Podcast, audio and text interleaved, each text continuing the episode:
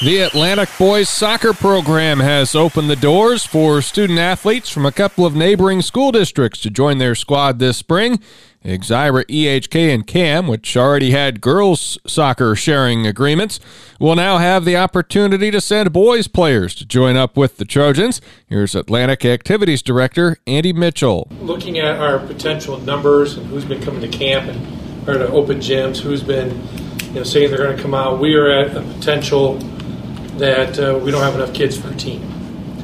And I did, you know, Coach Anderson and I talked about uh, what our, our options were. We talked about recruiting some more kids, which he's done, and reached out. Um, there's a chance we could have more than 10. You need at least 11 to play. But if you only have 11 and one kid gets hurt, you're in trouble. Um, so you'd like to have a minimum 14 to 15 kids. You know, we could be there, but there's there's no guarantee that that's going to happen, we start practice next week. Combined enrollments will bump Atlantic up in classification. The Boys uh, Association for this soccer season changed soccer from a three class system to a four class system. So we went from 1A in a three class system to 2A in a four class system. By adding Exira EHK, we're still a 2A team. By adding CAM, whether we add EHK or not, we're probably going to bump up into a 318. Uh, and in talking to uh, Coach Anderson and talking to another parent about it, their their thoughts were, we'd rather have know that we're going to have a season and get to play than worry about where we're at postseason. Mitchell says Exira EHK reached out to him about a month ago about a foreign exchange student from Europe that would be interested in playing. Prior to that, Cam expressed interest in sharing. Cam had said that they had four young men that were interested in playing it. Uh, and, I, I, said, well, we can look into it. And he said, well, hold off. I'm not sure if they're going to play. Well, about two weeks ago, Cam reached back out to me. Joe Wolf, I said, uh, these four really want to play. You know, can we go into a sharing agreement? And at that time, I said, you know, Joe, we, we need to look into this. Atlantic will scrimmage against West Central Valley on March 24th. Their season opener is at home on April 3rd against Glenwood. Some impressive athletes highlight the Harlan Boys track roster this spring. Coach Sam Brummer's group has the potential for a big year. Yeah, we bring back quite a bit from from last year's team.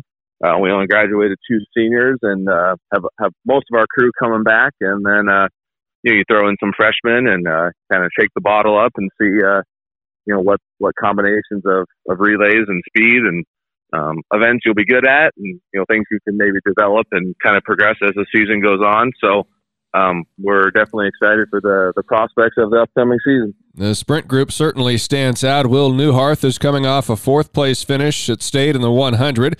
He and Aiden Hall were both Drake Relays qualifiers last year. Two returning uh, Drake uh, qualifiers in the 100, and uh, Aiden Hall and, and Will Newharth.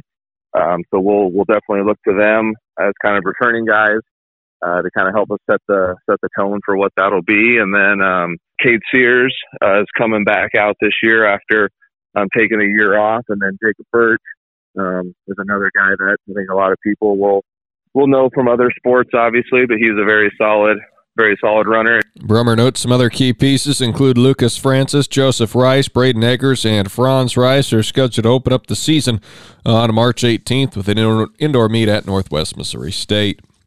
It is Championship Friday at Wells Fargo Arena for the Boys State Basketball Tournament at 1 p.m. this afternoon. Number one, Grandview Christian, and number two, North Linn square off a couple of 26 0 teams. Grandview Christian was the 2022 runner up. They were champions in 17, 18, and 19.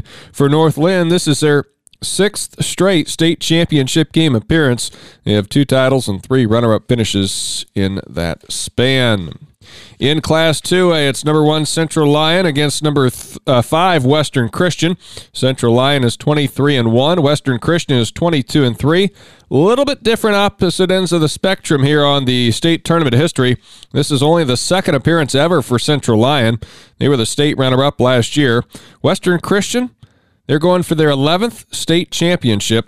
Most recently, they won it all in 2021. Class 3A, number one Bondurant-Farrar is 25 and 0, and they meet fourth rated Xavier, which is 20 and 6. That's a 5 o'clock start time this evening. And number four Valley in Class 4A, with their four sophomore starters, will go against number three Waukee Northwest at 7 p.m. Iowa State will face number three Kansas at six o'clock on KSOM this evening. The Big 12 semifinals. Cyclones 19 and 12, Jayhawks 26 and six. They split their regular season meetings. Iowa State coming off that big 78-72 victory over Baylor.